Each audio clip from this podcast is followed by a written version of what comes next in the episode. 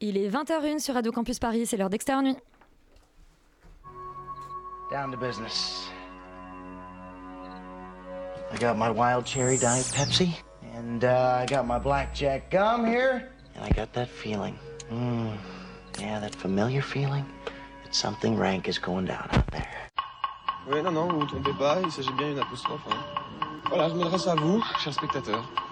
Don't ever feed him after midnight. She's alive! Alive! Ready to party. I'm sorry, Dave. I'm afraid I can't do that. I'm a man? Well, nobody's perfect. Qu'est-ce que c'est C'est pas quoi faire. Les acteurs sont à l'aise dans leur personnage, l'équipe est bien soudée, les problèmes personnels ne comptent plus, le cinéma règne. Vers l'infini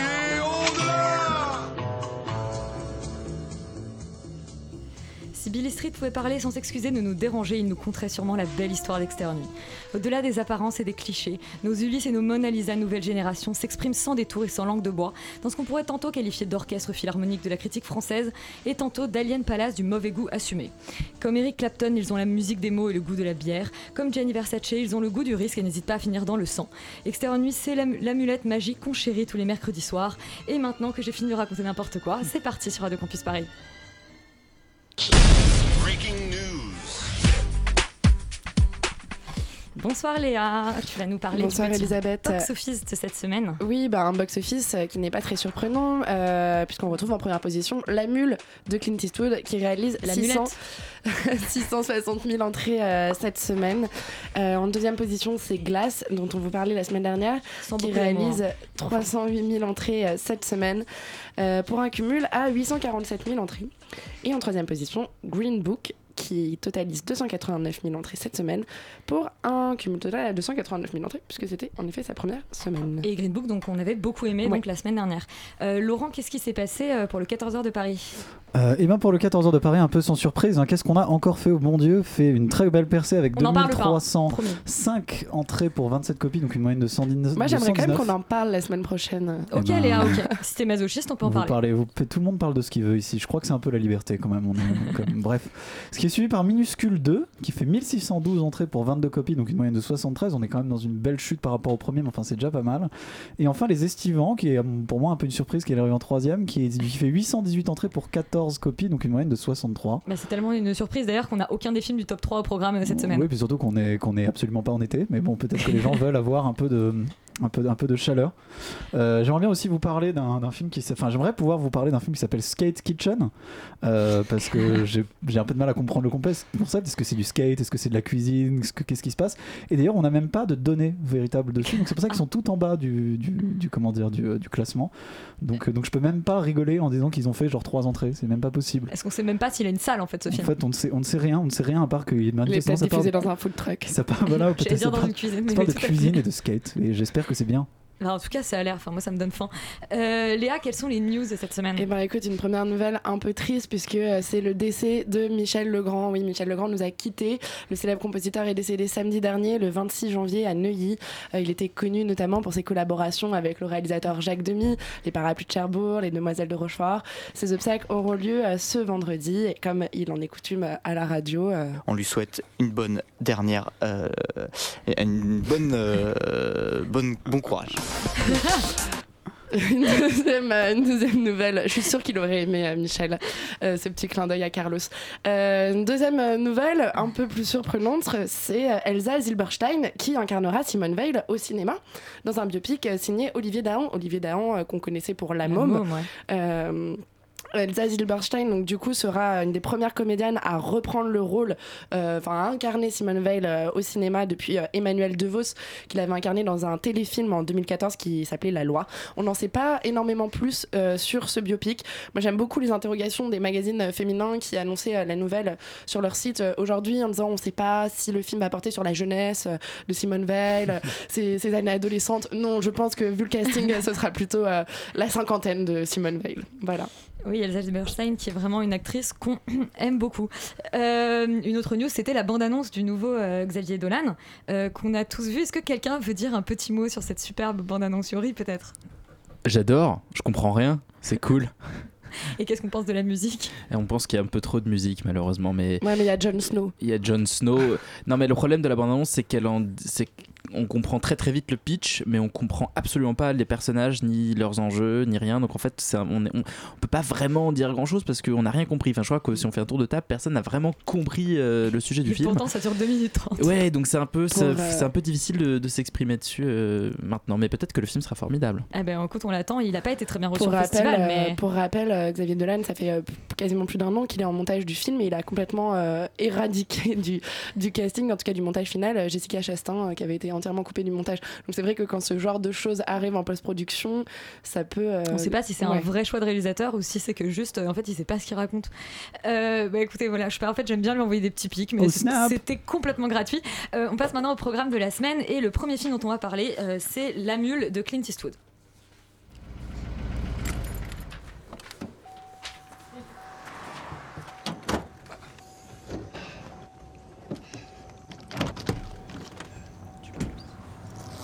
Une bande-annonce qui ne dit pas non plus grand-chose sur le film. Euh, merci Clint. Ah, ça parle. Euh, et bah écoute, euh, du coup, euh, Félix, puisque tu l'as vu et que je ne l'ai pas vu, je te propose de le pitcher. Alors, ça raconte l'histoire de Clint Eastwood qui est vieux, qui est botaniste et qui, en fait, avec l'arrivée d'Internet, va un peu perdre son business et va plus pouvoir gagner de l'argent. Accessoirement aussi, il a des problèmes avec sa famille parce que c'est un père qui fait passer son travail plus, enfin, devant ses- sa, sa femme et, son, et sa fille. Euh, ce qui fait que du coup, euh, elle le déteste un peu, il a plus beaucoup de, de place euh, dans leur cœur. Et en fait, euh, du coup, pour gagner sa vie, maintenant qu'il est, qu'il peut plus être botaniste, il va euh, tout simplement aller voir le cartel et commencer à être Comme une fait, ouais. mule, voilà, comme tout le monde fait. Il va commencer à être une mule pour eux. Et donc, une mule, c'est quelqu'un qui va d'un point A à un point B et qui transporte euh, la cam. Voilà. Très bien informé, dis donc. Euh, exactement, mais parce qu'en fait, je- j'ai des problèmes d'argent. Je sais, bon, bref. Euh, Comme tous les étudiants. Comme tous les étudiants en cinéma. Euh, je, je- moi, j'ai vraiment pas aimé ce film. Voilà, je suis peut-être euh, le seul sur ce plateau, je ne sais pas. Euh, je trouve que c'est un film qui est très classique, qui est très académique, euh, mais qui va vite s'effondrer en fait euh, sous le poids un peu de sa bêtise, selon moi, parce que c'est cliché, parce que c'est stéréotypé, parce que c'est vide, qu'il n'y a aucune émotion de A à Z. On rentre dans le film, on en ressort, il s'est rien passé, on a juste vu un truc. Alors après, c'est divertissant, ça se regarde, je dis pas le contraire. Euh, la réalisation est ultra bas de gamme, on est vraiment loin de la maestria de Mystic River ou de Gran Torino. Là, c'est vraiment, je, filme des trucs, mais. Il y a même pas, y a pas d'esthétique, c'est pas, il y a, y a pas quelque chose dans, dans le plan qui fait que euh, on va vraiment être, euh, va vraiment être pris par les images. Et le vrai problème, c'est que c'est les personnages, c'est- ils sont totalement creux, ils sont vides, ils sont stupides, ils sont peu profonds. C'est incroyable. Genre, pour caractériser un personnage au cinéma, je le rappelle, le but c'est quand même de, de le, montrer, faire des actions. Et là, le souci, c'est que à aucun moment, parce que en gros, Clint Eastwood, il nous est présenté comme un vieux qui en a rien à foutre de tout, et genre s'il se fait flinguer, bah il s'en fout, et s'il va en prison, il s'en fout. Et le seul moment, en fait, le seul moyen de le rattacher un petit peu à une certaine réalité, c'est cette place justement qu'il occupe dans cette famille et du coup c'est un peu le seul truc qui fait que bah il peut pas trop partir maintenant parce que bah il a quand même des affaires à régler avec eux et enfin avec elle plutôt et du coup de repasser un peu dans leur cœur quoi. Et le problème c'est que à, aucun moment on voit réellement cette, cette relation entre, entre les trois, juste un tout petit peu au début dans un prologue, mais sinon c'est juste des dialogues qui nous expliquent un petit peu euh, globalement la situation, mais on ne le voit jamais. Et donc du coup, à aucun moment le spectateur s'implique, s'intéresse à l'histoire. Et, et je comprends pas l'accueil critique totalement dantesque de ce film. Euh, pour moi, c'est juste, oui, effectivement, c'est un film testamentaire. Alors le testament, c'est vraiment, il donne des coups de coude, il fait, Eh, regarde comment je suis réflexif et méta, quoi. On n'a pas du tout la finesse d'un, euh, je sais pas, l'homme qui, qui, qui tua Don Quichotte, qui est un film qui est bancal, mais au moins on sent que c'est incarné par son réalisateur. Là, c'est juste, euh, oui, je fais Mumuse une dernière fois. Oh, ça va, quoi. Oui, bah Terry Gilliam est peut-être moins classique que Clint Eastwood en même temps. Yuri, est-ce que tu es d'accord? Bah, en ce qui concerne l'accueil critique, euh, on va rappeler qu'il y a quand même des gens qui ont osé défendre le 15h17 pour Paris. Donc, euh, c'est- c'est- je, je pense que c'est pas vraiment un. un- Les gens sont payés, tu sais. C'est leur travail. C'est pas- quitte le plateau. c'est pas vraiment un bon thermomètre. Non, moi je suis. Alors. Euh, Bon, moi j'ai bien aimé le film, mais je te trouve quand même très très sévère. Je- je- c'est effectivement un film de vieux monsieur qui fait un, qui, qui a des problématiques de vieux monsieur. Il y a Quoi. des C'est- vieux monsieur qui font des super films. non, mais il a quand même. Attends, mais le, ça le- marche, le quoi. type a, non, le type a 88 ans. euh, il, il- est, il a eu quand même une maîtrise de son cinéma qui est assez incroyable. C'est certes un film classique, mais je suis pas d'accord avec toi. C'est pas académique. C'est classique, mais au sens fordien. C'est, c'est- il y a, il y a vraiment une vraie mélancolie, une vraie nostalgie. Euh, c'est effectivement un film testamentaire Qui parle de problématiques de vieux, effectivement, parce que eh ben, il a vu euh, tous les gens autour de lui mourir et que, et que finalement, c'est- la partie la plus touchante du film, quand il va voir son ex-femme, quand il, il renoue avec sa, avec sa, avec, euh, sa petite fille. Alors, effectivement, Ouais, tu peux trouver ça classique, mais moi, j'ai trouvé ça très touchant. Effectivement, on a un peu deux films en un, c'est-à-dire que le film de cartel, le film de drogue, pour moi, est, est un peu un prétexte finalement pour raconter cette histoire-là. Et, et c'est un peu dommage parce que les deux n'interagissent pas beaucoup. C'est-à-dire qu'on a vraiment l'histoire du film de, de cartel où il transporte de la drogue, qui pour moi est un peu artificielle et marche pas forcément tout le temps. Et il y a cette histoire familiale et, euh, un, et qui est pour moi un, un film très intéressant sur le regret et sur euh, et sur euh, et, et su- et sur la fin. Alors oui, c'est pas un grand film, c'est pas un, c'est pas un chef-d'œuvre, c'est loin d'être un d'être un film absolument essentiel dans, dans, dans une vie, ni même un- dans la dans la filmo de Clint Eastwood. Mais ça se tient. Moi, je- je- j'ai j'ai passé un bon moment et j'ai bien aimé. Je- Voilà, je- j'ai pas de choses à dire. Tiens, il y a beaucoup d'incohérences quand même. Oui, mais c'est des incohérences qu'on pardonne. Mais on comme peut dans pas beaucoup tout de films pardonner, classiques, genre, un dans beaucoup de films classiques, il y a des incohérences et c'est pas très grave. C'est-à-dire que moi, tu, tu, tu, tu, tu, tu, tu cites des incohérences. Moi, je, je, je m'en suis rendu compte, mais après coup, en en parlant, c'est-à-dire que pendant que je regardais le film, ce qui est quand même le plus important, elle ne me choquait pas. Tu étais transporté euh, comme une mule. Et puis, il est touchant quand même. Ce enfin, je sais pas, il est, il est On rigolo. on dit têtu comme une mule, mais c'est les mules qui transportent, Yuri était transporté Si tu es transporteur Par de une mule, tu un travail un peu, un peu tu travaillé un peu dur. Euh, Morgane, est-ce que tu. de- J'allais dire de, de quel côté ton cœur balance Non, mais moi je trouve que c'est un film intéressant en vrai. C'est En un vrai, film. hein. Fond, on sait pas. euh, en vrai, c'est, c'est- non, c'est pas mal. Genre, je pense que dans le cinéma américain, ils, ils, enfin voilà, ils décrivent quelque chose qui est assez intéressant, qui est le rapport au travail. Et le rapport au travail aux États-Unis, je pense qu'il est très violent. Et dans La Mule, c'est l'histoire d'un monsieur qui a 90 ans, qui est encore en train de bosser et qui se fait saisir son entreprise, euh, alors parce que ça marche pas très bien, etc. Et donc il se retrouve euh, sans argent, sans rien, sans retraite du jour au lendemain. Et du coup, il est obligé de, de- de rentrer dans cette histoire de cartel de drogue. Et, et c'est assez intéressant, c'est-à-dire que même par exemple les Mexicains, euh, qui sont des gens qui travaillent aussi pour le cartel de drogue, euh, Évidemment, ils des sont gens mexicains. qui bah oui, mais après, euh, c'est-à-dire que c'est les gens qui n'existent pas pour la société qui sont mis au banc de la société blague. et qui se retrouvent à faire du trafic de drogue. Et que ce soit des vieux ou des Mexicains. Voilà, c'est pour ça que le film est intéressant. C'est les exclus de la société. C'est pas un film euh, raciste dans ce sens-là, quoi. Et euh, voilà, moi je trouve que c'est un film intéressant sur ce truc-là. Ça ressemble un petit peu au film de Lelouch, Salaud on t'aime, qu'il avait fait avec Johnny Hallyday, c'est-à-dire que c'est un peu la même thématique sur euh, bah, le fait qu'il a beaucoup travaillé, que du coup il a délaissé sa famille, etc. Sauf que dans le film de Clint Eastwood, ça prend un autre sens. C'est parce que le rapport au travail est extrêmement violent aux États-Unis qu'il n'a pas pu s'occuper de sa famille. Et c'est parce qu'il a flippé de ne pas avoir de job qu'il a vraiment trimé bah, pour, euh, pour travailler. quoi.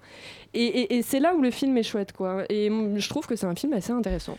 Et d'ailleurs, euh, je, suis- tout à fait d'accord avec toi sur les, sur le, côté, le, parallèle que tu fais entre le vieux qui perd son travail, qui perd sa maison, et les Mexicains. Et d'ailleurs, il retrouve en fait une espèce de, de solidarité, de fraternité avec euh, avec ces dealers mexicains dans un garage avec leur calache, et euh, qui est assez improbable.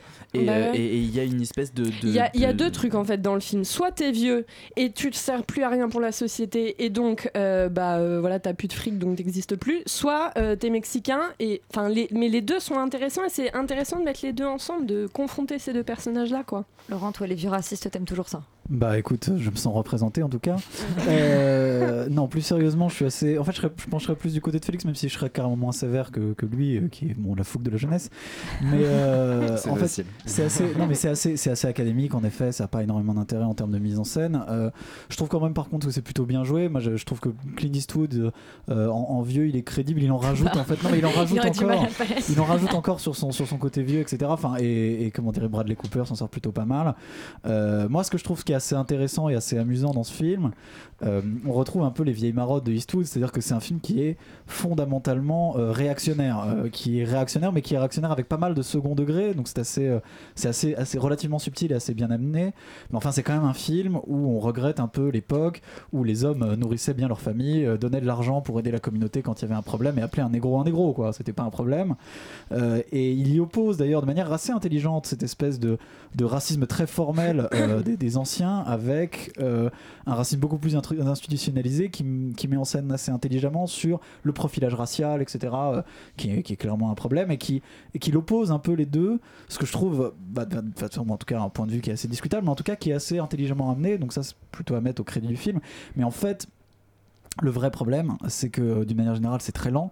Toute la construction en fait autour des différentes courses, etc., euh, est pas très bien foutue. Et en effet, l'enquête policière est assez vide. Tout ce qui est en fait la manière dont le film est construit est pas terrible.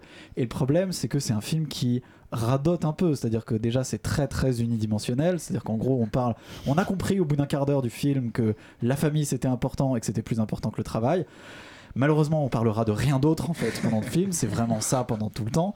Et en fait, c'est un peu la même histoire que Grand Torino. C'est scénarisé par la même Et personne. oui, en vous entendant en parler, j'ai Et en l'impression fait, que c'est un Grand Torino bis, c'est- un peu les mêmes thématiques, c'est un- mais c'est traité avec beaucoup moins d'intelligence et beaucoup moins de maestria. C'est un peu formel. Euh, On a remplacé les Asiatiques par les Mexicains quand même. Ouais, mais au final, enfin, au final c'est c'est assez faiblard en fait. Et c'est un peu le problème, ça manque un peu à la fois de mordant, de rythme. On sent qu'il a vieilli, on sent qu'il est un peu vieux. Et moi, j'en j'entendais clairement plus de sa part qu'un film passable, simplement. Et c'est un peu le problème de ce film, quoi. N'oublions pas qu'il a commis le 15h17 pour Paris. Oui, et- non, mais il a fait pire avant, mais il a fait tellement mieux. Je veux dire. Le 15h10 pour, pour Paris, je pense que c'est un film dont on devrait, ne- en fait, on devrait juste l'oublier parce qu'il nous a, il nous a vraiment beaucoup coûté, euh, même dans notre top euh, flop de cette année. Euh, alors, on parlait de racisme et on va continuer de parler racisme, c'est la thématique de ce soir. Avec si Billy Street pouvait parler de Barry Jenkins, on écoute la bande-annonce. Strumming my pain with his fingers, You ready for this? singing my life with his words.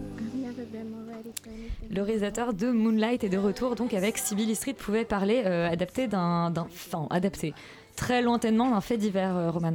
Euh, d'un fait divers et surtout de- du roman de Ouais. James Baldwin. Donc euh, très connu, ouais. Tu veux que je résume, euh, que je pitch le film? Bah je- oui, je pense que c'est ça qu'on fait dans cette Ça émission. bonjour. Bonsoir Enchantée. Roman.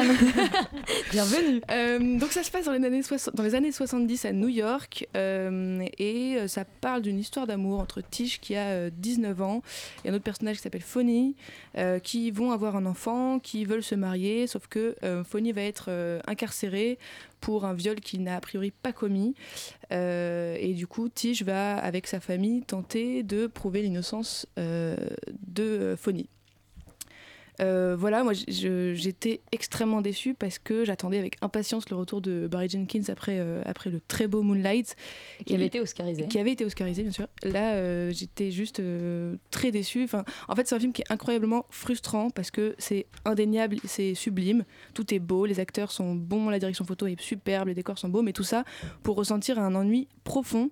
En fait, euh, la surdramatisation de tout, il y a vraiment une impression de too much, de, de- trop de perfection euh, partout, qui fait défaut au film parce que, il- en tout cas moi, m'a empêché euh, de ressentir quoi que ce soit. Ça a instauré une énorme distance entre euh, le spectateur et le film. Euh, D'autant plus que euh, je trouve que le fossé est, est- est encore plus grand parce que le, la- le statut de spectateur, justement, est complètement négligé, limite euh, inexistant. J'ai zéro empathie pour les personnages parce qu'ils vivent leur histoire d'amour, bien qu'elle soit compliquée. Ils n'ont pas besoin de moi, j'ai pas besoin d'eux, vice-versa. Donc le, le spectateur sait pas du tout se mettre, se sent complètement inutile, ou en tout cas, moi. tenais la chandelle, en fait, entre ces deux Exactement. Et je savais pas, voilà, j'étais en mode, je me sentais pas concernée. J'étais là, bon, bah voilà, je. Très bien, vivez votre euh, histoire euh, d'amour euh, compliquée, ma foi. Je me suis même demandé quand même au début du film si je regardais pas une comédie parce que euh, tel- tellement les, les- les durées des plans sont absurdes. C'est trois fois trop long, les acteurs sont dans l'overplay, donc je, vraiment je me demandais euh, ah ok donc je, je savais pas que Sybil Street était une comédie. Euh, Street pouvait parler, enfin je le savais pas. Et, effectivement, c'est pas du tout Une une, comédie pas très drôle. Et parce qu'en plus c'est pas drôle effectivement. Donc et dernier dernière chose, gros aveu de faiblesse pour moi dans le film, c'est que c'est de la soupe musicale. Il y a vraiment de la musique partout, tout le temps. Donc comme si c'était pas possible de, de, de ressentir une émotion euh, juste par euh, des simples dialogues. Euh, ça marche pas. Donc euh, voilà. Et c'est un film je trouve qui est vraiment frustrant parce qu'il y a un énorme potentiel euh, de d'image, de tout, de même du réalisateur qui est très bon, je le sais. Euh, Barry Jenkins me l'a prouvé avec euh, avec Moonlight et euh, pourtant là euh, c'est gâché, je trouve. euh. Un talent gâché. Donc, choqué, Euh, déçu. Très déçu, d'accord. Euh, Félix, est-ce que c'est un peu mieux que la mule de Clint Eastwood? Oui, ben, en même temps, c'est pas très compliqué. Mais euh, après, moi, je viens de sortir du film, donc je j'ai pas écrit de critique ni rien. Ça va être un peu mon ressenti parce que. Eh ben, pas c'est sérieux, ça. Eh ben oui, je sais, j'avoue. Euh, Il et le en- reconnaît, ceci dit, Voilà. publiquement. Je- je- J'avoue. Euh, et en plus, j'ai pas vu Moonlight, donc euh, voilà. Ah bah je- bravo. Bon, Bonsoir, ça, bienvenue. mais, mais voilà, du coup, je découvrais un peu Barry Jenkins avec ce film. Euh, je vais être un petit peu moins radical que toi, Roman, euh, sur le sujet, même si je- je- j'entends et je suis assez d'accord avec ce que tu dis. Euh, surtout pour le, le- la, la- la soupe musicale, un peu, je- ça c'est un peu vrai. Genre, il en met un peu partout et il a, un flou d'arrière-plan qui est, qui est énorme. Enfin, genre voilà, c'est un peu son style. Il essaie de susciter un peu l'émotion.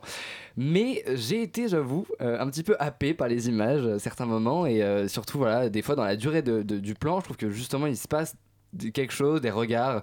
Voilà, il y a, y a une, une, une osmose qui s'est fait justement entre ce couple et entre moi. J'étais euh, j'étais Ah, plus donc que toi, la toi, un chandelle. trouble. Pas la chandelle, toi. C'était un joli trouble. J'étais un trouble. Euh, non, j'a- j'avoue que je, effectivement, c'est attendu, mais je trouve qu'il s'approprie quand même un petit peu certains. euh, en fait, c'est- un, un film qui est très bâtard parce que il y a des moments où c'est très entendu et ça, c'est même assez scandaleux justement. Il y a des personnages, la mère de. De, euh, de Fanny, enfin, Ouais. genre de truc, c'est n'importe quoi. Ouais, ouais. Tu te dis, mais, mais comment c'est possible d'écrire quelque chose comme ça? Parce que c'est vraiment cliché, stéréotypé, enfin, il n'y a rien.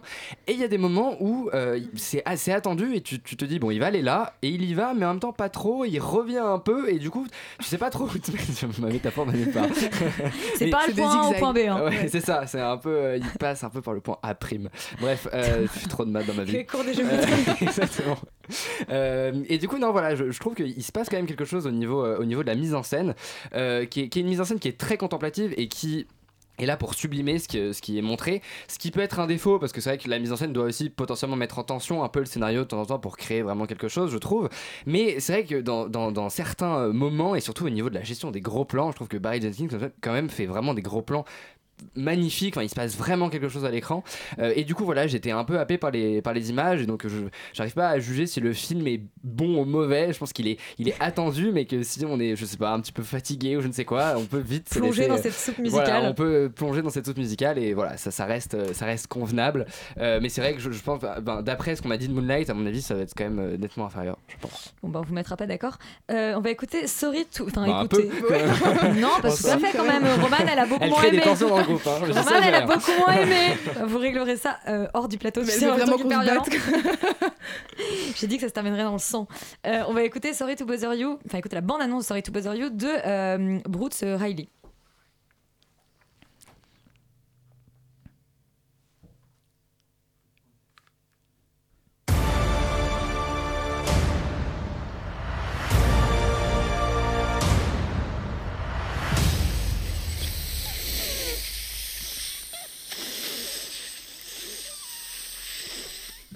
Is intriguing.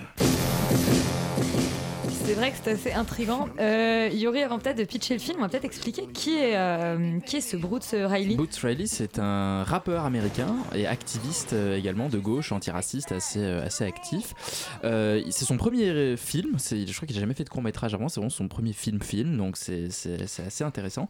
L'histoire, euh, c'est celle de Cassius Green, euh, un jeune type noir américain. Interprété peu- par euh, Lecky euh, Stanfield, ouais. l'acteur de Atlanta.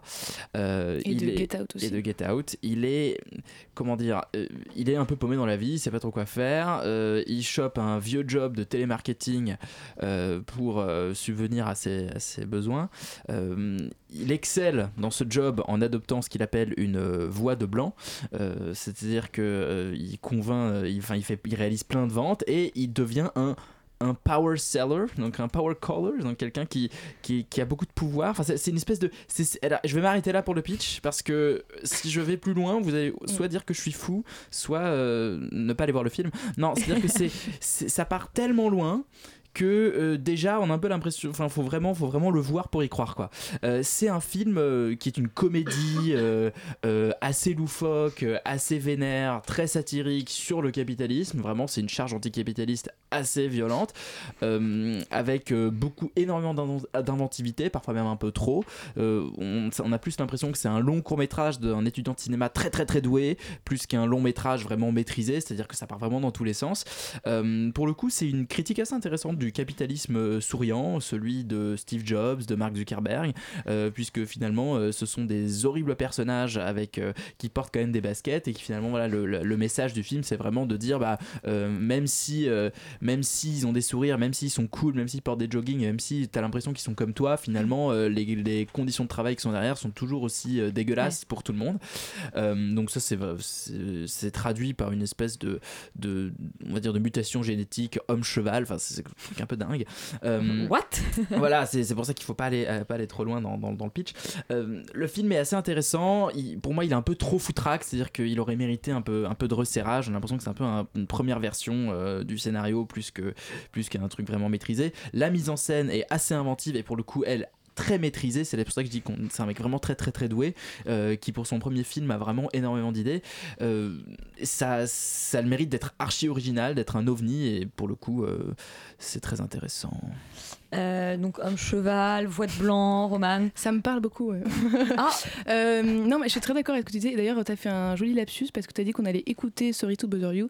Or, euh, c'est la, la BO en fait est rythmée par de- des musiques euh, du groupe donc de Boots Riley euh, d'un album qu'ils avaient appelé euh, Sorry to Bother You et qui ne s'excuse point parce que c'était réussi. Et ce n'est pas de la soupe musicale Et que cette ce n'est fois-ci. pas de la soupe musicale cette fois-ci, exactement. Mais du bouillon, non je rigole, pardon.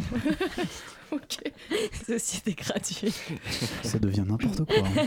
Après les maths, la cuisine. Pourquoi pas? Mais ça va avec ce Skate film. in the kitchen. Exactement. Ça va avec ce film qui est totalement what the fuck. euh, mais en tout, ce, qui est, ce qui est déjà réussi pour moi, c'est qu'il choisit de traiter un sujet euh, politique euh, lourd, donc et sérieux, comme, euh, enfin, qui est le racisme, de la manière la plus euh, loufoque. euh, et fun possible et pas que le racisme parce que je vois Yuri s'énerver Le capitalisme. Non, c'est- vraiment plus, oui, les- Oui, oui, l'exploitation capitaliste. quoi. Ouais, non, son- c'est des, je tire des gros traits, mais effectivement, c'est beaucoup plus que ça. C'est là où c'est subtil. Euh, et autant dans la forme que dans le scénario, euh, il sert vraiment de la satire, même du monde du burlesque parfois, pour défendre de manière très intelligente des propos euh, engagés. Comme tu l'as dit, il fait le portrait d'une Amérique où, dans laquelle, en fait, l'intégration n'est possible que par l'acceptation de certains stéréotypes et d'une Amérique totalement individualiste. En plus de ça, il y a un super casting, donc euh, Stanfield, il y a même euh, euh, Hammer qu'on a vu dans Call Me By Your Name. Et Tessa Thompson. Et Euh, Tessa et Tessa Thompson, tout à Thompson, fait. ouais. Et, qui Et sont- Danny Glover qui dit à un moment I'm too old for this shit, ce qui est quand même assez, assez rigolo. Oh, Danny Glover. Enfin, il y a vraiment des personnages très intéressants. Après, mon seul reproche, c'est que ça, effectivement, ça part. euh, en tout cas, la dernière partie part un peu trop en cacahuète. Celle des hommes chevaux. Euh, exactement. où euh, ça devient. C'est South Park. Ça devient un peu lourd. Où je trouve qu'il il perd un peu l'équilibre qu'il avait entre le, le, le côté un peu fou et subtil en même temps qu'il y avait, qui se dégrade un petit peu à la fin. Mais c'est en tout cas, c'est un film qui vaut vraiment le détour euh, pour la nouveauté qu'il propose et, euh, et pour son intelligence aussi dans le sujet qu'il traite. Félix, est-ce que ça t'a tout est ouais, dit tout, tout est dit. Non, mais pratiquement, en fait, ouais. En fait, tu n'as rien écrit encore. C'est ça, en fait, j'ai vu le film en même temps que double, double écran. Double écran. Euh, non, voilà, c'est un film qui est vraiment sympathique à regarder pour le coup parce que c'est beau, c'est social, c'est politique, c'est virulent, euh, c'est divertissant mais en même temps réflexif. Enfin voilà, tout ce genre de choses très sympathiques au cinéma. Plein de mots. Euh, exactement, plein de mots. Je vais faire un Scrabble en fait. Euh, et en fait, ce que j'ai trouvé vraiment pertinent, c'est que ça joue constamment avec la frontière entre le réel et le fantastique, dans le sens où on n'est pas dans le tout réel et on n'est pas dans le tout fantastique, on est à chaque fois entre les deux. Et euh, et à chaque fois qu'on. Avec qu'on- les hommes chevaux. Ah, bah, ça, je, On est à cheval entre les deux. Moi, je me- Oh, bah, bah. Moi, je me sens représenté par les hommes chevaux, je vous dirai pas pourquoi. mais- Les vieux racistes et les hommes chevaux. Faites-vous une image dans votre tête. Et du coup, en fait, ouais, vraiment, le fantastique est utilisé euh, seulement pour accentuer un petit peu euh, la satire justement du réel. Et c'est là que je trouvais ça très intéressant euh, dans le sens où euh, ça va utiliser vraiment le genre pour faire réfléchir Euh, et du coup quelque part je trouve que ça redonne un petit peu les enfin ça redore le blason du genre comme pouvait le faire Get Out parce que voilà on part d'un postulat de base de c'est du cinéma de, divertissement- mais après on en fait une seconde lecture extrêmement réflexive et très intéressant et sociale etc etc et ça, c'est vraiment bien, je trouve, pour le cinéma de genre en tout cas. Euh, et voilà, un film qui réussit à allier divertissement et euh, réflexivité. Je trouve que c'est bah, finalement extrêmement rare et c'est vraiment bien joué euh, à ce niveau-là. Pareil pour que mes camarades, j'ai eu quelques petits soucis avec la dernière partie du film qui, pour le coup, bascule vraiment dans le tout fantastique, dans l'humour un peu gras. Alors même si ça fait c'est sympa de rigoler sur les, des hommes chevaux, mais c'est vrai que voilà, du coup, on perd un petit peu la qualité, je trouve, de la satire et la qualité de voilà de la de la subtilité qu'on avait en, en première période de film Euh, mais ça reste euh, super sympa aller voir ce film euh, plutôt que qu'est-ce qu'on a fait machin là euh, toute cette, connerie mec pète un câble genre. Je parle Putain de films qui sont pas au programme en plus. Ouais, mais juste pour trash talk. non mais c'est bien parce que vous avez non seulement vous donnez envie de le voir mais en plus vous faites un espèce de teasing de la dernière partie qui est a priori la moins bien mais bon Bah, ça mérite d'être vu quand même je pense voilà on ira voir euh, Sorry to Bother You de, de, de Boots euh, Riley et on va par- maintenant parler du nouveau film de Sébastien euh, Bed- alors je sais jamais on dit Bête BD pour lui hein, voilà Euh, parce que c'est pas du tout le cousin de de l'autre euh, de Beck BD Euh, on écoute la bande-annonce de Ulysse et Mona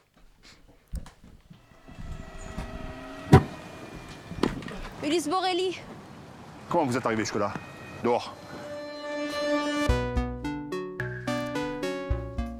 Alors, j'écorche son nom, mais on l'avait reçu, euh, Sébastien BD, pour parler de son dernier film, Le Voyage au Groenland, Ouais. qu'on avait beaucoup aimé, n'est-ce pas Adoré. euh, là, là, on entendait euh, à la fin de la bande-annonce un petit extrait de la bande originale qui est à nouveau réalisé par le groupe euh, Miniza qui avait réalisé la bande originale du voyage au Groenland.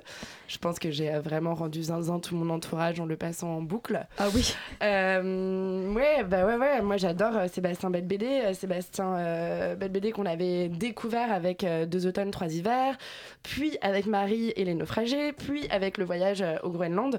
En fait, il y a un peu un film sur deux qui devient un film, une sorte de film un peu surnaturel, un peu loufoque. Euh, deux, automnes, trois hivers était un film assez euh, réaliste, une histoire d'amour euh, un peu lambda, mais traité avec beaucoup de subtilité. Puis après, on rentrait dans Marie et les naufragés, où il y avait déjà Eric Cantona au casting, dans un truc un peu complètement loufoque, une secte sur une île avec Vima Laponce. C'était c'était assez, assez mystique, c'était très beau. Et puis le voyage au Groenland, on revenait à une histoire plus simple Il y avec. avait quand même un moment où il y avait Thomas Simeka qui avait un troisième œil, je suis désolée. C'était pas complètement réaliste. Mais parce que c'est l'idée de, de Belle BD de toujours euh, faire rentrer un peu de, de loufoque dans ses films. Mais on restait dans une histoire un peu classique de deux garçons qui se rendent au Groenland pour euh, visiter le père euh, d'un des deux. Euh, là, dans Ulysse et Mona, on revient donc, euh, donc dans cet univers un peu loufoque où c'est l'histoire donc de, de Mona qui est interprétée par Manalisa, une, une, une comédienne qu'on a découvert dans Nocturama, qui est étudiante aux Beaux-Arts et qui est passionnée par le personnage de Ulysse, interprété par Eric Cantona, qui est un sculpteur, vidéaste, contemporain, artiste contemporain, qui a mis un terme à sa carrière, qui s'est retranché dans une espèce de manoir dans la forêt, et elle développe une sorte d'obsession pour lui, elle veut absolument être son assistante. Et euh, son amie euh, Camille, interprétée par euh, Quentin Dolmer, euh, qu'on connaît pour Trois souvenirs de ma jeunesse, mais aussi plus récemment Un violent désir de bonheur, euh, lui retrouve l'adresse de ce Ulysse et donc elle va partir à sa rencontre. Et, euh, et là, bon, s'ensuit une suite d'événements où Eric Cantona euh, se blesse à la tête avec une balle de tennis, découvre qu'il a une tumeur au cerveau et donc décide de demander à Mona de l'accompagner dans une espèce de voyage pour retrouver Des euh, hommes chevaux? Ouais, pour retrouver euh, sa, sa femme, enfin son ex-femme, son fils, son frère, parce qu'il est persuadé qu'il va mourir, faire une sorte de, de voyage pour dire adieu. Euh, En fait, c'est juste une bosse. Mais non, non, il a vraiment une tumeur, mais euh, ça n'a pas grand intérêt, quoi. Moi, je suis hyper, hyper déçue. Alors, je sais pas si c'est parce que euh, je, je suis pas rentrée dans cette euh, dans la sensibilité euh, du film mais c'est un peu voilà un jour Mona décide de partir à la rencontre d'Ulysse voilà. C'est pas démerde-toi. C'est un peu ça. Il n'y a, pas cette euh, cette sensibilité que je trouvais dans les autres films de BD j'ai l'impression que que ce, ce- ce film il il est- il y a pas de propos. Enfin, en tout cas j'arrive pas à savoir ce qu'il veut nous raconter. J'arrive pas à savoir où il veut nous emmener. Je trouve que les acteurs sont terriblement mal dirigés. Euh, j'y crois pas une seule seconde. Cantona il est complètement faux et Manal Issa aussi. Enfin c'est vraiment des répliques euh, enfin qui, qui sonnent faux qui sont en l'air et qui, qui sont vraiment je je- il y a même pas ce côté de Garel dans euh, l'homme fidèle un peu en décalage avec son temps et, et son propos. Là c'est juste j'ai vraiment juste l'impression que, que, que ça sonne faux. Euh, la musique de Minisa est toujours là pour rythmer un peu le propos mais pareil elle est un peu en décalé sur, euh, sur les scènes euh, c'est vraiment un film euh, ovni. Il y a un petit garçon euh, qui, un- qui interprète le rôle de Arthur, qui attend les extraterrestres. C'est mignon, mais là aussi, le petit garçon, il est, c'est très difficile de diriger des enfants, mais en fait, il fait que souligner à quel point tous les autres sont mal dirigés, quoi. C'est vraiment. C'est le seul euh, qui joue bien. Non, mais même pas. Mais c'est normal. C'est un petit garçon, il doit avoir 8, euh, 9 ans, mais c'est vrai que c'est. En fait, j'arrive pas à comprendre, quoi. Et c'est même pas drôle. Enfin, en tout cas, moi, je suis vraiment passée à côté de ce film, euh, ce qui est dommage, parce que les images euh, sont quand même super belles, mais pour moi, c'est les images euh, de clips. Pour moi, Sébastien Medbédé, il s'est vraiment perdu dans ce film et ce qui est dommage. Parce qu'il réalise à nouveau un film euh, ovni et j'aime bien ces petits ovnis du cinéma français, ils font du bien. Mais là, pour moi, c'est un peu un no-go, quoi. Et ben, on attendra le, le prochain avec. euh, le avec prochain, le retour à une histoire un peu plus réaliste. Avec Thomas Simeka. Avec Thomas Simeka au casting. Alors, autre ovni du cinéma français, Alien, Alien en plus, Crystal Palace d'Ariel Dombal, qui s'invente réalisatrice. On écoute la bande-annonce avant d'entendre ton, ton amour peut-être pour ce film, Laurent? Accrochez-vous à vos chaussettes. Je suis pas sûr que cette expression soit promise à un très grand avenir, mais on va écouter la bande-annonce d'ailleurs vite fait.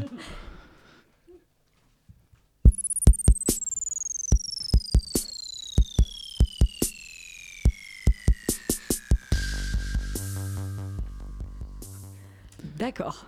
Alors, comme tu le disais, un film d'Ariel Dombal, avec Ariel Dombal. Qui n'a pas Euh, voulu euh, venir nous rendre visite en plateau euh, ce soir, mais on Malheureusement, on, aurait été adoré de la voir pour discuter avec elle de son film. Euh, On aurait été ravis, qui on aurait adoré. Qui est accompagné euh, de, Nicolas Guer- de Nicolas Kerr, qui est un musicien, euh, qui est le chanteur, je crois, ou guitariste de Pony Hawks. Euh, également par Michel Faux, également par Jean-Pierre Léo. Donc, je pense que ce sera le Ouais. dernier rôle au cinéma.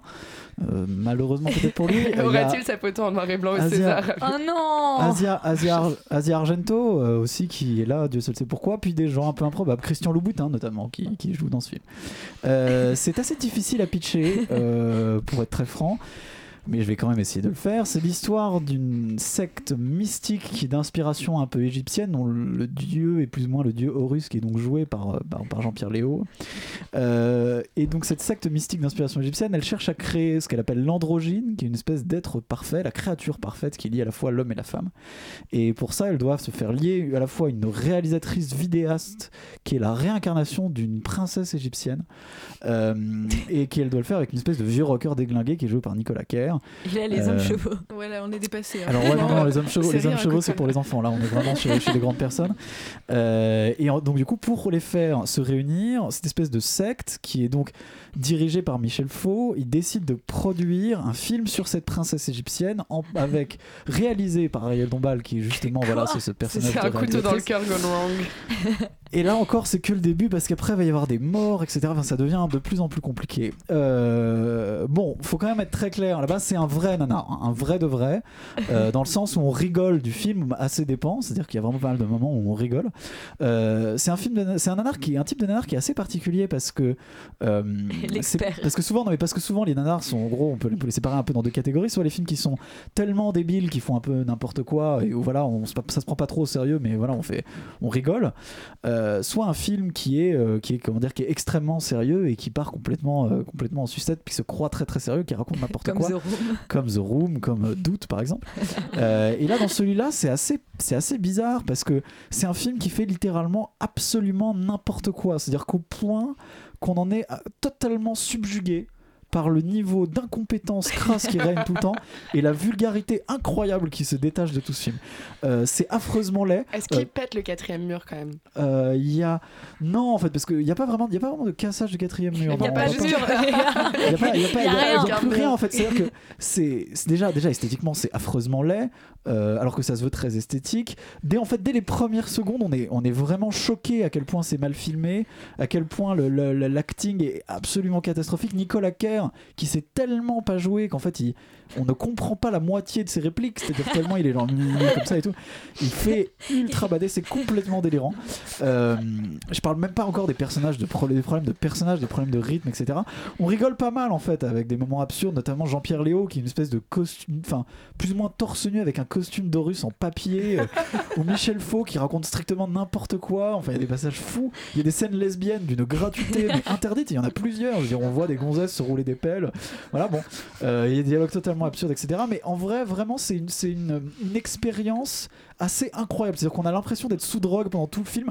Moi, j'avais vraiment des bouffées délirantes, en fait, plus ou moins, tellement, tellement c'était n'importe quoi, tellement on comprend plus rien, en fait. Ça m'a mis un peu dans un état second, parce que c'est difficilement descriptible, tellement c'est fou et absurde. Euh, pour ceux qui aiment ce genre de film un peu déviant, pour moi, c'est un, un must-see absolu. Il faut absolument aller voir ça.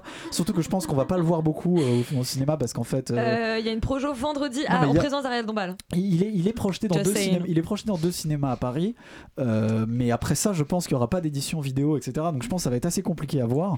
Euh, même si c'est vrai que c'est une expérience qui est assez éprouvante, je pense que c'est un des trucs les plus hallucinants que j'ai vu et pourtant j'en ai vu des conneries. Donc là quand même, celui-là pour ceux qui aiment, faut aller le voir parce qu'il se passe des trucs complètement incroyables.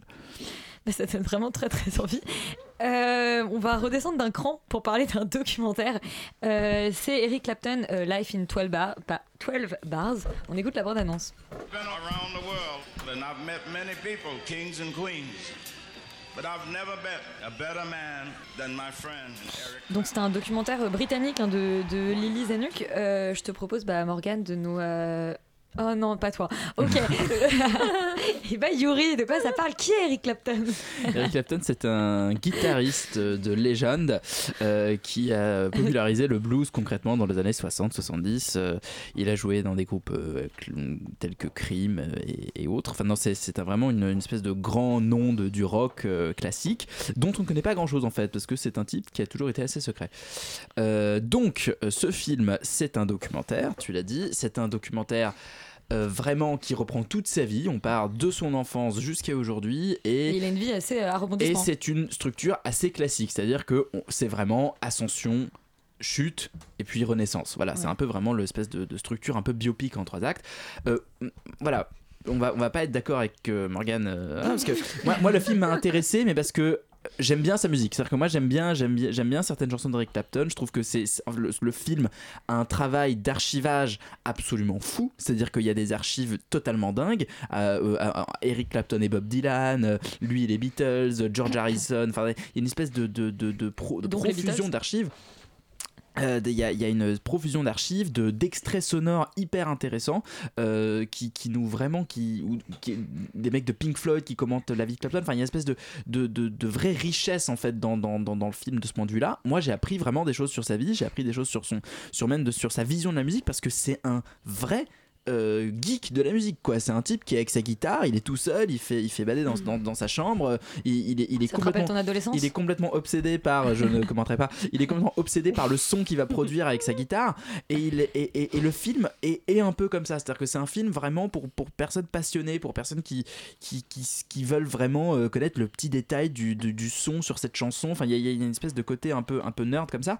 Euh, je trouve voilà le film le seul défaut du film sur c'est qu'il est trop long et que euh, on, aimerait bien voir des visages parfois qui parlent parce que effectivement les, les extraits sonores à répétition on, se perd parfois et ils indiquent pas toujours qui parle donc c'est un peu toujours compliqué de se, de se retrouver là-dedans néanmoins euh, vraiment si on s'intéresse à, à Clapton et à toute la période euh, du rock des années 60-70 euh, c'est un film important et intéressant Alors Morgane, toi, soit tu t'en fiches des musiques des années 60-70 ou d'Eric Clapton. en- Ouais, c'est plus Eric Clapton. Mais en soi, le, le documentaire est plutôt bien fait. Enfin, il est classique, mais voilà, il raconte très bien la vie d'Eric Clapton. Enfin bon, voilà. Après, moi, je m'en fous complètement d'Eric Clapton. Je n'aime pas sa musique. J'ai passé deux heures à m'ennuyer. C'était vraiment pas facile. C'était la soupe musicale. non mais c'est-à-dire que sa Morgane, musique... c'est un fou rire par mais- maintenant. non mais c'est vrai que c'était pas simple pour moi vraiment j'ai regardé mon portable enfin, pff, mais je m'ennuyais parce que sa musique ne m'intéresse pas et sa, sa vision de la musique ne m'intéresse pas Il y a- je ressors du film j'ai appris euh, plein de trucs sur Eric Clapton mais en même temps je retiens euh, rien aucune de ses musiques c'est à dire qu'il n'y a pas une mélodie qui me reste en tête quoi Pour se venger, tu as regardé 36 fois le docu sur Michel Legrand. ah, mais voilà, c'est ça. Et, mais c'est comme si je regardais un film sur Michel Sardou, quoi. Je, je m'en fous. Donc, euh, et c'est vraiment, sa musique ne ressemble à rien. C'est comme son physique qui ressemble à rien. Ça, par contre, physiquement, il ressemble à rien. C'est hyper, violent, on bâche pas les physiques. T'es chiant. si, parce que du coup, moi, je le, je le reconnaissais pas dans le Elle film. C'est-à-dire que. On le voit au fil des époques et comme il change de style, bah on le reconnaît pas. La transformation physique d'Eric En Clapton. plus, en plus d'être paumé avec les voix qui parlent, Morgane, elle sait pas. Chers auditeurs, Morgane vous propose l'audio description du documentaire euh, à retrouver en podcast. On va essayer de ramener un petit peu de sérieux. Euh, on va essayer de ramener un petit peu de sérieux. Moi, je, suis, je serais plutôt côté Yuri, hein, évidemment. Euh, Eric Clapton, légende du blues, qui a vraiment ramené le blues euh, aux- chez les Blancs et surtout même en Europe, par alors qu'avant, c'était vraiment une musique de noir. Euh, ce qui est assez intéressant dans le film, c'est qu'il montre à quel point en fait, il était révolutionnaire en fait pour la musique de l'époque et ce qu'il a pu amener euh, en termes à la fois de son et à la fois en termes de jeu et comment il est vraiment la pauvre Morgane. Le, il est, il est, le vrai, le pont en vrai entre cette musique comme ça euh, des années 60 et celle des années 70. Euh, donc ça c'est plutôt bien fait. Ça montre aussi à quel point ce type est d'une personnalité extrêmement obsessionnelle avec des vraies tendances dépressives, des vraies tendances à l'addiction, euh, parce qu'il a été drogué à peu près tout ce qui était possible, euh, alcool, drogue de toutes sortes, etc. On comprend mieux sa transformation. Voilà, ça, ça- ça montre un peu les différentes Les parts. enfants ne, fait- ne prenez pas de la drogue. Bon, alors n'en prenez pas autant, clairement. Euh, il faut, il faut, voilà. Ça Sur l'échelle de Clapton, t'en ça- as combien dans ta consommation ça nommait pas les. Non, pas- non, mais- en fait, ça, était pas, voilà, ça, ça nommait pas genre les, les- les passages un peu durs de sa vie. où Il y a des interviews où quand on lui demande quel est son rapport à l'héroïne, il fait c'est le seul truc qui importe dans ma vie. Enfin, je veux dire, il, il est à des points vraiment de, de- de- de- d'addiction complètement dingue, etc. Euh, Et il en paye le prix et d'ailleurs. il en paye, il en paye le prix et c'est- plutôt bien raconté dans le film et c'est plutôt bien fait. En effet, c'est fait par des magnifiques archives euh, et en effet, le seul reproche qu'on peut faire, c'est que c'est un peu long et je pense que c'est un film vraiment pour les fans nerds d'Eric Clapton. euh, que c'est pas avec ça qu'on va pouvoir commencer à rentrer dans l'univers du musicien si on connaît pas et si on n'apprécie pas particulièrement. C'est un peu, c'est un, un film un peu compliqué quoi. C'est vraiment pour les fans. Après, c'est plutôt bien fait. Et c'est plutôt bien fait et intéressant. Oui, puis ça a l'air très très drôle en plus. Euh, on va passer maintenant aux séries, mais on va rester euh, dans de la musique avec euh, Philharmonia. C'est une mini-série donc qui est diffusée sur France Télé de Marine Gassem. Je vous demande d'accueillir notre nouveau directeur musical et chef d'orchestre, Madame Barizet.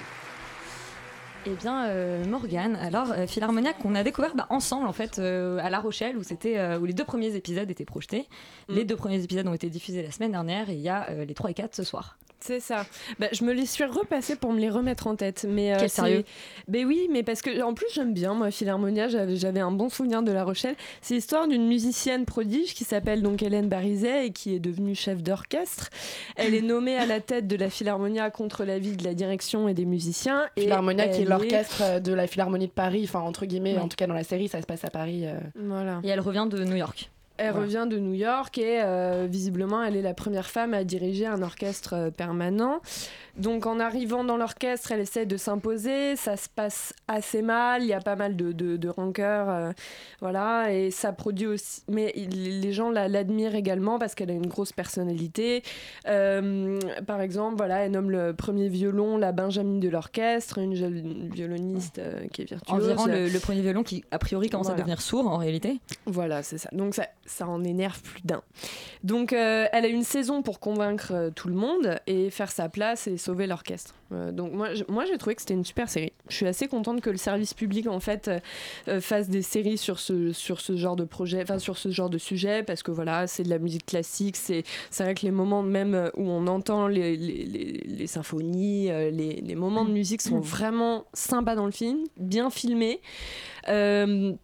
Je trouve, ça se voit que c'est une série qui a été écrite par des femmes parce que ça euh, pose euh, des questions sur euh, bah, qu'est-ce que c'est qu'être une femme, qu'est-ce que c'est qu'être chef quand tu es une femme? Parce que en fait, voilà, elle est chef d'un orchestre, c'est ça. Il n'y a, y y a pas que le fait qu'elle qu'elle a une grosse personnalité, qu'elle vire le premier violon, etc. C'est aussi parce que c'est une femme. Il y a beaucoup de machisme hein, à, à son encontre et tout. Et, voilà, ce qui est bien, c'est qu'à travers des histoires personnelles, bah, il y a des moments où on peut écouter de la musique classique. Du coup, c'est vraiment sympa à regarder comme série et c'est assez populaire, alors que ça pourrait être un sujet un peu, enfin, un peu technique et un peu bah, impopulaire. Donc euh, voilà, moi j'ai trouvé, ça, trouvé ça Mm. bien. Après, les dialogues euh, sont vraiment bizarres. Enfin, sont très bizarrement écrits, c'est-à-dire que le scénario est bien, l'histoire est bien, ce qui est raconté est bien, mais la façon dont c'est joué, la façon dont c'est mis en scène, c'est bizarre et du coup on, parfois on perd un peu le, le- le film mais, euh, mais sinon c'est c'est une très bonne série moi j'étais c'était une bonne surprise pour moi Léa alors toi tu es un peu mais plus moi je suis hyper déçue en fait parce que euh, il y avait une super promesse. J'étais hyper contente. Enfin, je trouve que la reine est incroyable. L'histoire, enfin, les promesses du scénario sont, sont assez dingues. Scénaristiquement, euh, je m'attendais à un truc un peu justement un peu malsain. Enfin, on voit toute la promo qui est faite autour de, de la série. Euh, C'est euh, la musique euh, mérite bien quelques sacrifices. Enfin, je m'attendais vraiment à quelque chose d'un peu dark. Bon, pour l'instant, j'ai vu que les deux premiers épisodes. Euh, J'espère que ça, va- ça va s'intensifier un peu par la suite. Je vais, je vais quand même continuer à voir au moins les épisodes 3 et 4, voir ce que, euh, ce que ça donne. Mais euh, je suis globalement très déçue. On est dans une réalisation vraiment France Télé. Moi, c'est avec, avec 10%, je pense que France 2 a vraiment posé les cartes en disant voilà, on est capable de faire de la très bonne série. Et là, quand Il y on avait un découvre- village français avant. hein. oui, mais je veux dire, en tout cas, à populariser, enfin, le succès ouf qu'a eu 10% ces quatre dernières années, ça a vraiment popularisé cette qualité de la fiction euh, France Télévisions. Et là, je trouve qu'on retourne 5 ans en arrière en termes de réel. Enfin, la, la réalisation est vraiment à chier. Mais les, dialogues sont pas terribles, la direction d'acteur est, est vraiment médiocre. Et, euh, et moi, j'étais mais vraiment extrêmement déçue. C'est aussi Je- moche que TF1 bah non, c'est moins moche, on reste dans une image euh, jolie, mais moi je voulais, un- je m'attendais à un truc euh, du genre Whiplash. Enfin, si tu veux, t'as as tellement de chance avec ces, ces musiciens, avec ces, ces instruments de faire quelque chose d'incroyable, et en fait, on reste dans un niveau de, de, de, de film assez, euh, assez nul, alors qu'il y a plein de trucs hyper intelligents, le fait d'avoir les groupes des, des, des sourds-muets qui viennent pour écouter la musique. Enfin, il y a plein de subtilités intéressantes dans l'histoire, mais qui sont extrêmement mal mises en scène, extrêmement mal réalisées. Et puis, euh, moi, je trouve au contraire que euh, le côté féministe de la série, enfin, il y a la scène euh, où il y a le, dégât des eaux, enfin, les, les, les lances à incendie qui s'ouvrent, et la nana, en plus, je, connais la comédienne qui sort de scène avec son énorme harpe et qui enlève son t-shirt pour essuyer sa harpe, c'est complètement gratuit. On n'aurait jamais fait ça avec un mec, ou au contraire, ça aurait été drôle que ça soit un mec qui enlève son t-shirt, parce que là, le plan ne sert à rien à part montrer une, une jolie comédienne en soutien-gorge. J'ai trouvé le message de la série un peu confusante aussi. Non, mais là, tu parles d'une scène parce que oui, mais je parle après aussi le des- personnage. des- bah, moi, euh, je trouve que l'histoire de la liaison, puisqu'il y a une des, des nanas qui est dans l'orchestre, qui a une liaison avec le mari de la chef d'orchestre, je trouve que c'est un peu. euh, pff, ah, fallait absolument raconter une histoire de bonne femme euh, et une histoire de cœur, alors que justement, l'intérêt de cette nana carriériste, je trouvais ça hyper plus intéressant à- de cibler là-dessus que de nous en mettre des tartines sur euh, elle est cocu.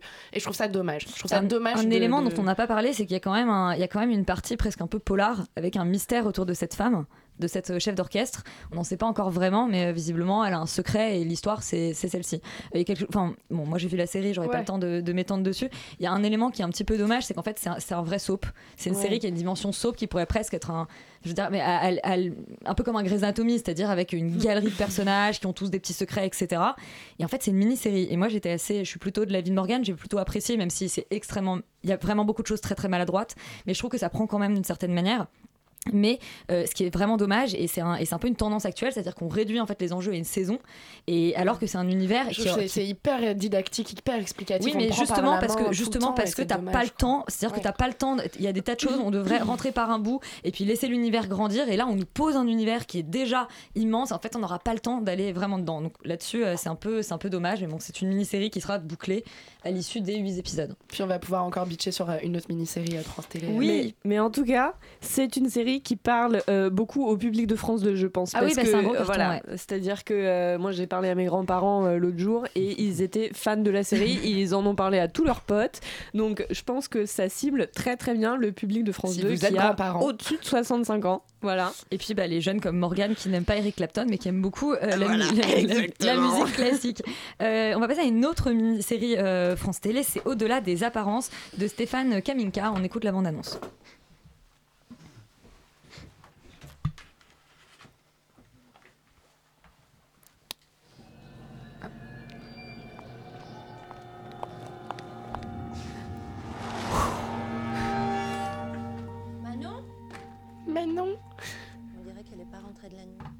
Ah bah pas rentrée de la nuit. Alors, où peut-elle bien être Au-delà des, appa- au-delà des apparences, c'est un remake en fait d'une série euh, canadienne. Canadienne, en effet.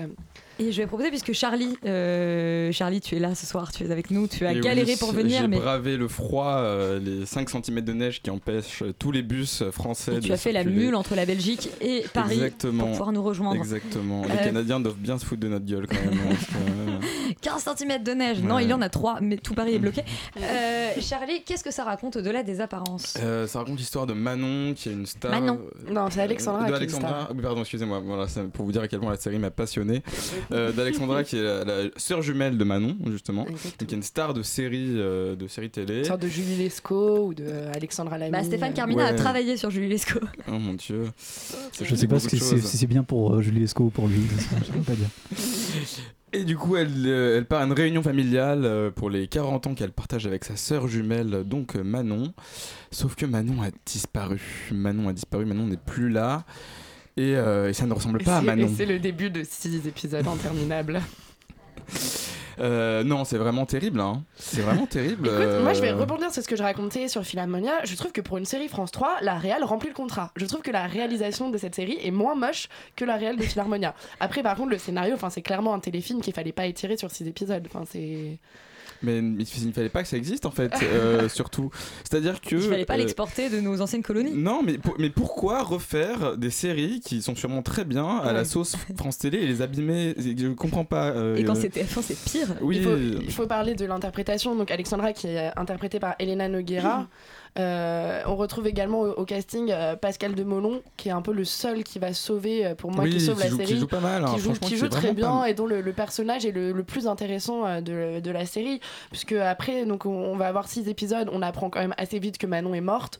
Euh, moi j'ai vu l'épisode 1 puis les épisodes 4 5 6 j'avais pas vu les épisodes 2 et 3 ils étaient plus disponibles en replay mais bon en reprenant l'épisode 4 euh, on m'a expliqué que Ouais, dans elle les est morte. épisodes précédents. voilà elle est morte noyée c'est un suicide. Donc Non. à partir de là euh, il n'y a plus de mystère. Il va y avoir des révélations de pourquoi est-ce qu'elle s'est suicidée mais enfin il y a un moment où genre euh, c'est c'est juste plus intéressant Mais tu nous as tous spoilé. Euh, Elle est morte, elle s'est suicidée. Non, mais non, ça- mais parce que ça arrive très très vite en fait. Dès l'épisode oui, 2, euh. tu le sais. Donc euh, euh, voilà, moi j'ai trouvé que les révélations elles fonctionnent pas du tout. Le dernier, le, le dernier épisode, je suis juste là à me dire bon, je vais apprendre quelque chose. À la fin du dernier épisode, j'étais là vraiment tout ça pour ça. Enfin, 52 minutes de ma vie pour ça.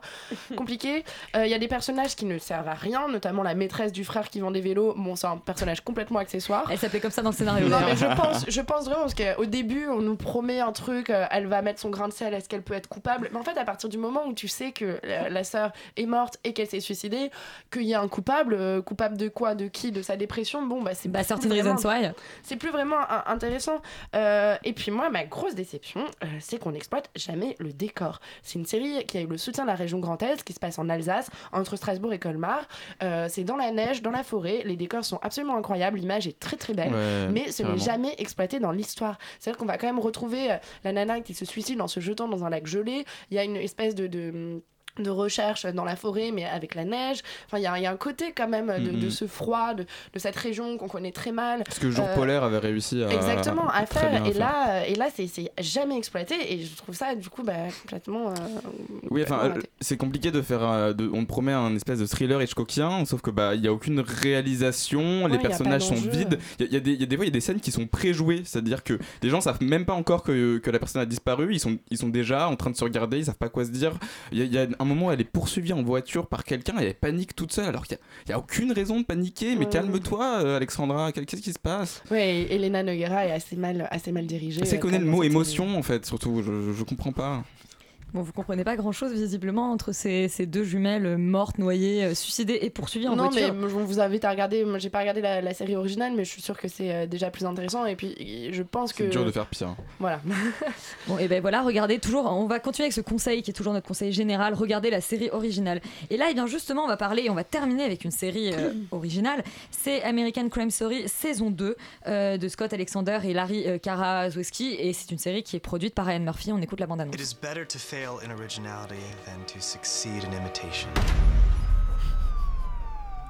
Et rien que cette phrase résume exactement ce qu'on était en train de. Saison 2, du coup, c'est exactement, euh, c'est sur l'assassinat donc de Gianni Versace.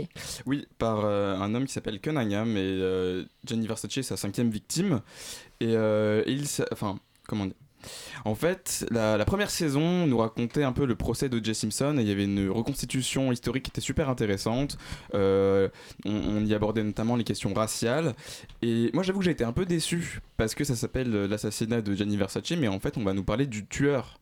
On va nous retracer euh, tous les meurtres du tueur, pourquoi est-ce qu'il en est arrivé là. Et finalement, je trouve que euh, bah, l'histoire de Versace passe un peu à la trappe. Je pensais que ça allait être un espèce de, de Cluedo de Who donc de série où on allait essayer de démasquer le, le tueur, puisque à la base on ne sait pas qui a vraiment enfin qui a un peu comploté ou qui a vraiment tué euh, Gianni Versace. C'est Ryan Murphy qui a choisi vraiment de, de dire que c'était que c'était cet homme là donc euh, les, les pistes euh, dans la vraie vie sont encore sont encore larges et finalement euh, il a choisi de parler de ça.